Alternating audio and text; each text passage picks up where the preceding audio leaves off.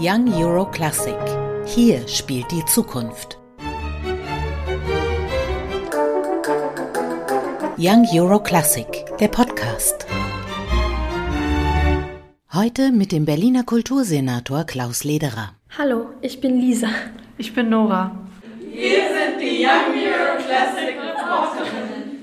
Herzlich willkommen, legen wir los. Also dank Ihnen ja auch dieses Jahr wieder das Young Euro Classic Festival stattfinden. Warum genau unterstützen Sie das Projekt? Also erstens finde ich, äh, dass Kunst, Kultur schon von Kindesalter an stärker gefördert werden sollte.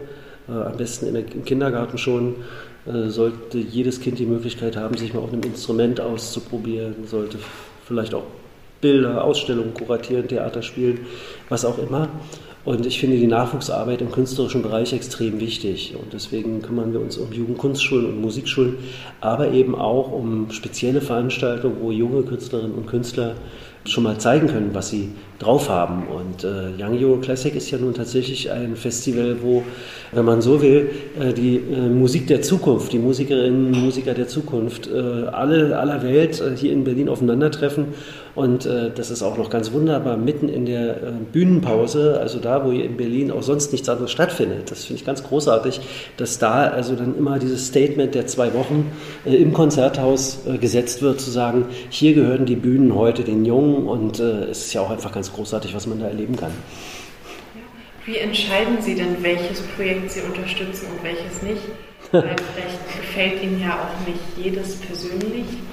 Also äh, es ist schon so, dass äh, für die spezifischen Formen der Förderung freier Kulturszene Jurys entscheiden. Das finde ich auch richtig. Also da sitze ich jetzt nicht an einem Tisch und sage, gefällt mir oder gefällt mir nicht, äh, sondern äh, das, äh, das sind äh, dann kompetent zusammengesetzte Gremien, ähm, die da auch ähm, kompetent sind, die da Erfahrung haben und die auch künstlerische Qualität zu einem Gegenstand, zu einem Maßstab machen können. Aber natürlich gibt es auch Projekte, wo es dann tatsächlich nicht so sehr um die Frage geht, ist das jetzt in jedem Einzelfall ein Projekt von hoher künstlerischer Qualität, sondern geht, es geht ja eigentlich darum, äh, dort Begegnungsräume zu schaffen, äh, wo Menschen aufeinandertreffen können, wo sich ausprobiert werden kann. Zur Kultur und zur Kunst gehört immer auch die Möglichkeit des Scheiterns, das ist ganz normal. Und äh, im Bereich der Kinder- und Jugendtheater, im Bereich äh, der Kinder- und Jugendbildung, äh, aber auch im Festivalbereich gibt es schon ein paar Projekte, wo wir äh, im Kern seit langem äh, versucht haben, eine dauerhafte Finanzierung sicherzustellen. Young Euro Classic wird über den Hauptstadtkulturfonds stabil mit einer immer auf vier Jahre befristeten Förderung unterstützt. Und wir haben jetzt in diesem Jahr vor allem, weil ja die Pandemie nicht alles möglich gemacht hat, was man sich sonst so wünscht, der Saal nicht ganz voll gemacht werden kann, vor allem unterstützt, dass das Programm aus dem Konzerthaus auch auf den Gendarmenmarkt übertragen werden kann. Das sind dann schon Sachen, da sagen wir dann selbst, ja, das wollen wir. Und da wir die Ressourcen haben, geben wir sie dafür auch gern. Und welche Rolle spielt Musik in Ihrem Leben? Also eine ganz große, äh, gerade auch ernste Musik. Ähm, ich habe zu Hause schon äh, bei meinem Vater, damals noch mit Langspielplatten und Langspielplattenspieler, äh, die ersten Berührungen zu klassischer, zu ernster Musik gehabt. Karl Orff wurde bei uns oft gespielt, äh, Leonard Bernstein wurde bei uns oft gespielt, George Gershwin wurde bei uns gespielt, Rhapsody in Blue, ähm, aber eben auch Tchaikovsky, Beethoven, Bach, Mendelssohn, Bartholdy. Wenn man damit aufwächst, dann ist das etwas, was einen, glaube ich, nicht wieder loslässt. Ähm, wir waren gestern zum ersten Mal bei einem Konzert von Young Euro Classic. Wie oft waren Sie denn schon im Konzert? Also äh, ich denke, insgesamt wird es so acht, neun, zehn Mal gewesen sein, weil ich in den vergangenen Jahren eigentlich immer schon versucht habe, zwei Konzerte zu besuchen. Eins als Pate, ähm, ein weiteres, meist das Öffnungskonzert, wo ich auch dabei war. Ähm, so gesehen, ein bisschen was kenne ich schon. In den Folgejahren wird es sicherlich noch mehr werden. Und was genau ist der Grund, warum Sie Kultursenator geworden sind?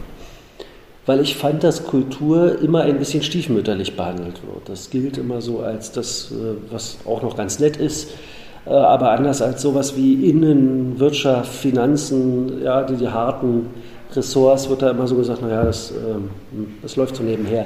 Das finde ich überhaupt nicht und äh, deswegen war es gerade auch nach Jahren, wie ich fand, doch sehr, sehr bescheidener Ausbeute der Kulturpolitik hier in Berlin für mich schon auch wirklich wichtig, eine stärkere Lobbyrolle auch für die Kulturschaffenden und für die Künste in der Stadt zu sein.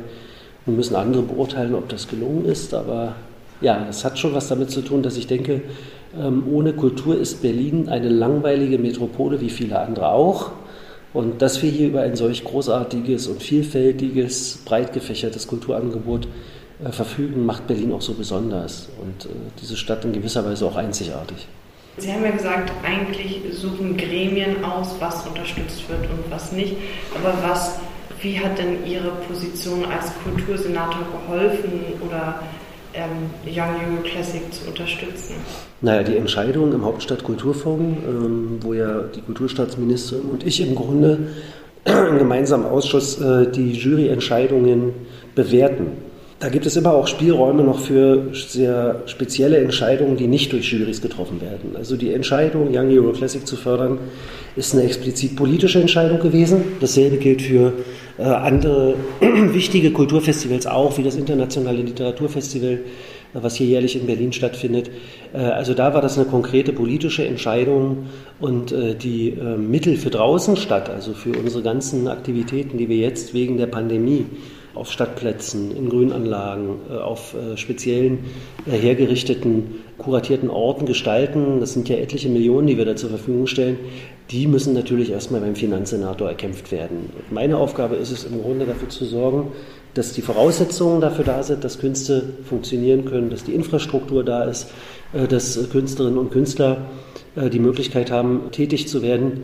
Und dann gibt es tatsächlich noch den Bereich, in dem die Frage gestellt ist, äh, wenn ein bestimmter Geldbetrag zur Verfügung steht und dann kommt Projekt A, Projekt B, Projekt C und die Summe reicht nicht, wie wird jetzt dann entschieden, ob Projekt A oder Projekt B oder Projekt C. Das entscheiden dann tatsächlich unabhängige Juries. Und das hat mit der Kunstfreiheit zu tun. Die Kunst soll ja nicht im Dienste der Politik stehen. Soll ja unabhängig davon funktionieren, wer gerade ein solches Amt innehat. Alles andere wäre, glaube ich, auch schlimm. Insofern äh, finde ich das auch gut. Äh, es soll doch ähm, aus dem künstlerischen Milieu heraus über die Qualität, über die künstlerische Qualität äh, von Projekten entschieden werden und nicht durch die Politik.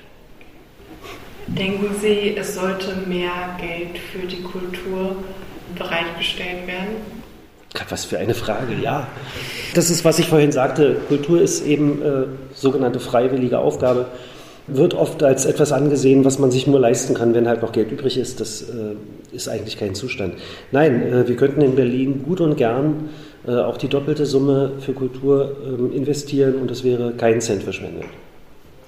Äh, spielen Sie ein ein Instrument? Noch nicht. Und welches würden Sie spielen? Klavier, wenn ich ehrlich bin. Was ich auch noch ganz toll finde, sind Blechblasinstrumente, Holzblasinstrumente. Da gibt es auch schöne. Ich werde auch kein Virtuose mehr, da bin ich mir schon ziemlich sicher. Aber es ist einfach für mich selbst, für das eigene Wohlbefinden, äh, das werde ich sicherlich nochmal anfangen. Wenn etwas mehr Zeit ist als augenblicklich. Ja, danke schön für das Gespräch. Ja, danke schön für das Gespräch. Young Euro Classic, der Podcast.